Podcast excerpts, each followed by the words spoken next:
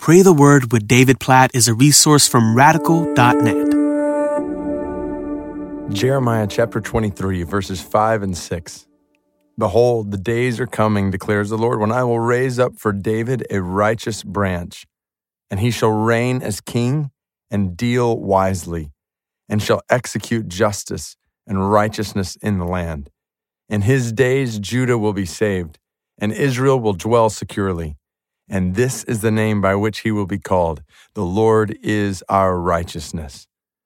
This promise in the book of Jeremiah is one of those places in the Old Testament that explicitly points forward to the coming of Jesus. When a, a righteous branch from the line of David, this is a picture of Jesus who would come from the line of David and would reign as king. And you think about in the Old Testament, all these kings who didn't rule wisely, who didn't rule with justice in the land. And God says, There's coming a day when there will be a perfect king who will deal wisely and he will execute justice and he will execute righteousness in the land and he will bring salvation. In his days, Judah will be saved. Israel will dwell security, salvation, security, and his name will be the Lord is our righteousness. What a picture God says to an unrighteous people, I will be your righteousness. I'm going to send a king who will be righteous for you, who will be your righteousness. This passage just points us powerfully to Jesus in a way that causes us to rest securely in his salvation today and his righteousness today. I just want to encourage you Look, look around the world. Where is there a leader, a king who deals wisely in every way, who executes justice and righteousness in the land in every way? There is no king like Jesus who brings salvation, who brings security, who is righteousness for us. Oh God, we praise you for sending Jesus. Jesus, we exalt you right now.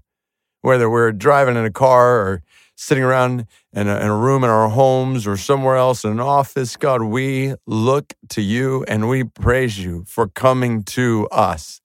We praise you for not leaving us alone in our unrighteousness and our evil and our lack of wisdom. Jesus, we praise you. You are perfect wisdom. You are perfect righteousness. You are perfect justice. You are our hope all of our hope is in you. We don't hope in any leader in this world but you.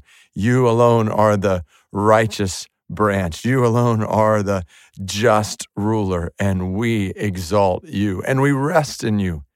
In you we dwell securely, us as sinners before a holy God, yet you are our righteousness. Jesus, we praise you for paying the price for our sins.